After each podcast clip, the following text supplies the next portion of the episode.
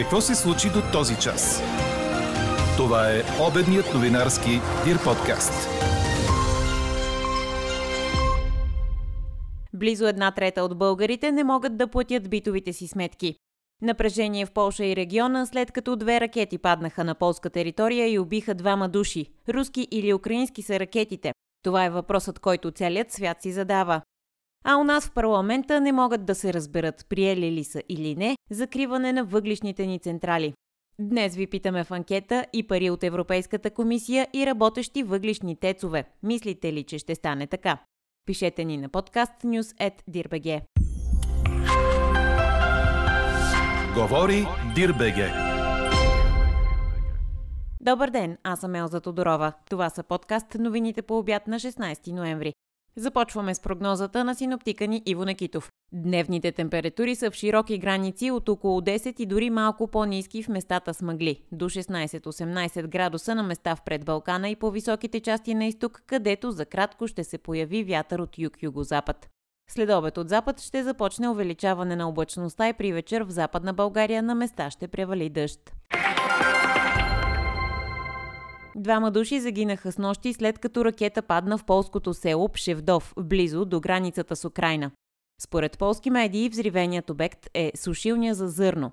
Изяснява се, чия е ракетата. Според американски официални представители, цитирани от Associated Press, тя е изстреляна от украинските сили по приближаваща руска ракета след вчерашния масиран ракетен обстрел от страна на Русия по електроенергийната инфраструктура на Украина. Полското външно министерство пък съобщи по-рано, че ракета, произведена в Русия, е паднала в източната част на страната. Москва отрече веднага, като нарече подобни твърдения провокация на Украина. Полският президент Анджей Дуда беше сдържан в изказването си пред журналисти, като подчерта, че Полша не разполага с убедителни доказателства за това кой е изстрелял ракетата и че страната му остава спокойна пред лицето на това, което той определи като еднократен инцидент. Въпреки това, Полша повишава степента на готовност на някои военни части. Освен това се проверява нуждата от провеждане на консултации по член 4 от договора за НАТО. Той гласи, че страните по договора ще се консултират съвместно всеки път, когато по мнение на някоя от тях е възникнала заплаха за териториалната цялост, политическата независимост или сигурност на която и да е от тях. Генералният секретар на НАТО Йенс Столтенберг ще ръководи днес заседание на Северноатлантическия съвет, посветено на снощния взрив. Американският президент Джо Байден пък свика спешна среща на световните лидери в Индонезия, където се провежда среща на върха на страните от Г-20. По негова предварителна информация, според траекторията е малко вероятно ракетата да е изстреляна от Русия, но Съединените щати и страните от НАТО ще проведат пълно разследване. Генералният секретар на Организацията на Обединените нации Антонио Гутериш подчерта, че е от ключово значение да не се стига до ескалация на войната в Украина. Румънският президент Клаус Йоханис и правителството на Румъния изразиха солидарност с полските съюзници и партньори, както и готовност да действат според развитието на ситуацията. У нас парламентарните комисии по отбрана и по външна политика също ще заседават извънредно този следобед, като са поканени за участие ресорните министри Николай Милков и Димитър Стоянов, както и ръководствата на служба военно разузнаване и Държавната агенция разузнаване. Президентът Румен Радев предупреди в свое изявление, че инцидентът в Полша крие риск за дестабилизация на целия регион и за разширяване на териториалния обхват на войната на Русия срещу Украина. Той подчерта нуждата от поддържане на съвременни отбранителни способности и запазването на единството в Алианса. Служебният премьер Гълъб Донев обяви, че свиква съвета по сигурността към Министерския съвет. Експлозията на двете ракети в близост до границата на Полша с Украина, при която загинаха мирни граждани, налага спешно преосмислене на следващите ни действия, с които да запазим мира постоянен контакт сме с съюзниците от НАТО и партньорите от Европейския съюз. Следим внимателно хода на разследването. Сдържаният тон и твърденията, основани на факти, са задължителни, защото става дума за война. Дрънченето на думи е излишно.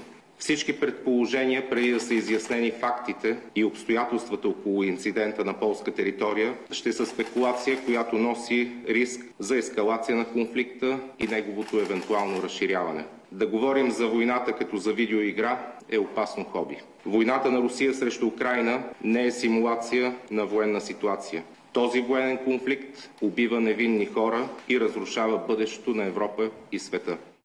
България е изключително притеснена от експлозията в Полша, при която загинаха двама цивилни, се посочва в позиция на външното ни министерство. Следим развитието на ситуацията отблизо и сме в контакт с нашите съюзници за консултации.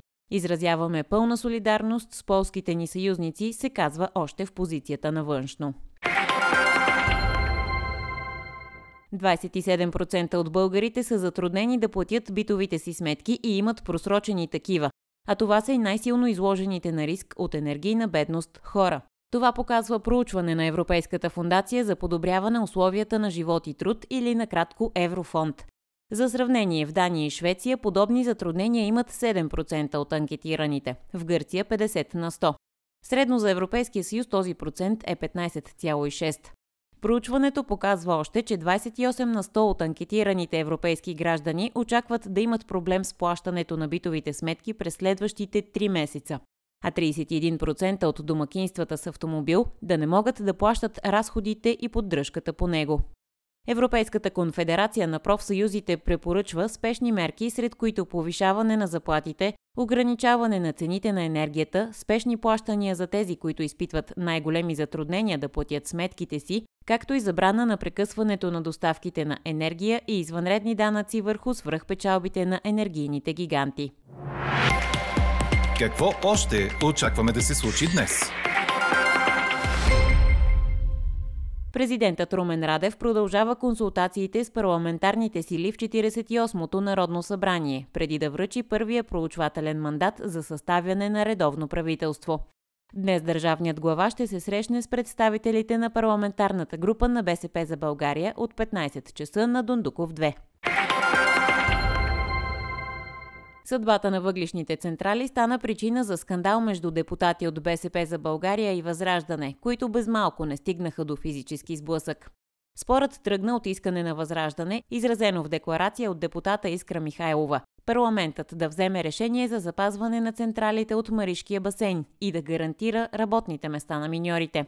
Вчера всички медии беше акцентирано посещението на работната група за възстановяване и устойчивост към Европейската комисия или иначе казано, уважаеми колеги от евроатлантическите фракции, вашите началници.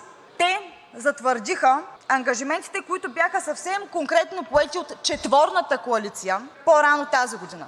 В тази връзка вчера чухме поредната откровена лъжа на Кирил Петков, който днес отново не е на работа. И след това станахме свидетели на грозен скандал между две бивши управляващи фракции. Лъжата беше, че няма нужда да бъдат затваряни въглишни централи. Драгомир Стойнев от БСП припомни на новоизлюпаните партии, както ги нарече, че такова решение вече е взето още през 2020 година. Стойнев цитира решението на парламента от тогава, инициирано от БСП и подкрепено от ГЕРБ, което е записано, че Народното събрание задължава правителството да не допуска в дългосрочен план прекратяване на функционирането или ограничаването на капацитета на въглишните централи от групата на Българския енергиен холдинг.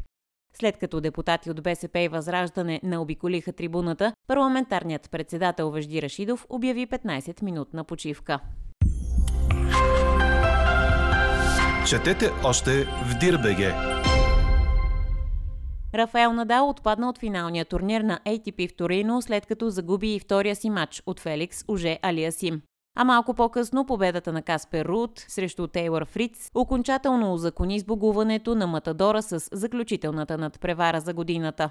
За втора поредна година Каспер е на полуфинал, докато Фриц ще трябва да излезе в матч или-или в четвъртък срещу Уже Алиасим. Победителят продължава на полуфинал, загубилият отпада. Поражението на Надал означава също така, че Карлос Алкарас остава номер едно в ранглистата и по нова година ще започне следващия сезон на върха. Това прави 19-годишният испанец, най-младият в историята, финиширал година на първо място в мъжкия тенис. Както единственият тинейджър постигал това. Какво ни впечатли преди малко? НАСА успешно изстреля новата си ракета до Луната. Мисията Артемис 1 неколкократно беше отлагана, последно заради лоши метеорологични условия. Ракетата до Луната беше изстреляна от космическия център Кенеди в Флорида. На борда и няма екипаж. НАСА планира да изпрати астронавти около Луната през 2024, а кацане на екипаж на лунната повърхност е предвидено за следващата година. Мисията е на стойност 4 милиарда долара. С успешния си старт, СЛС се превръща в най-мощната ракета, с която човечеството разполага. А какво ще кажете за това? 40% намаляване на въглеродните емисии без затваряне на въглишните тецове е възможно чрез сезонно балансиране на съществуващите централи. През лятото, когато има повече слънце, възобновяемите мощности могат да работят на пълни обороти, а централите на по-низки. През зимата, есента и пролетта, когато имаме нужда най-много от енергия, всички централи да работят на пълни обороти. Това обяви съпредседателят на Продължаваме промяната Кирил Петков след вчерашната среща на парламентарните партии с работната група на Европейската комисия по плана, ръководена от Селин Гауер. За да вземе парите по плана за възстановяване, България ще трябва да ограничи вредните емисии с 40%, обяви служебният вице-премьер Атанас Пеканов. По думите му не е ясно заложено закриване на въглишните мощности, но все пак изпълнителната власт ще трябва да измисли най-добрия начин, ако може да го избегне. Ето защо ви питаме. И пари от Европейската комисия и работещи въглешни тецове. Мислите ли, че ще стане така? Гласувайте и коментирайте по темата в страницата на подкаста. Експертен коментар ще чуете във вечерните ни подкаст новини точно в 18. Слушайте още, гледайте повече и четете всичко в Дирбеге.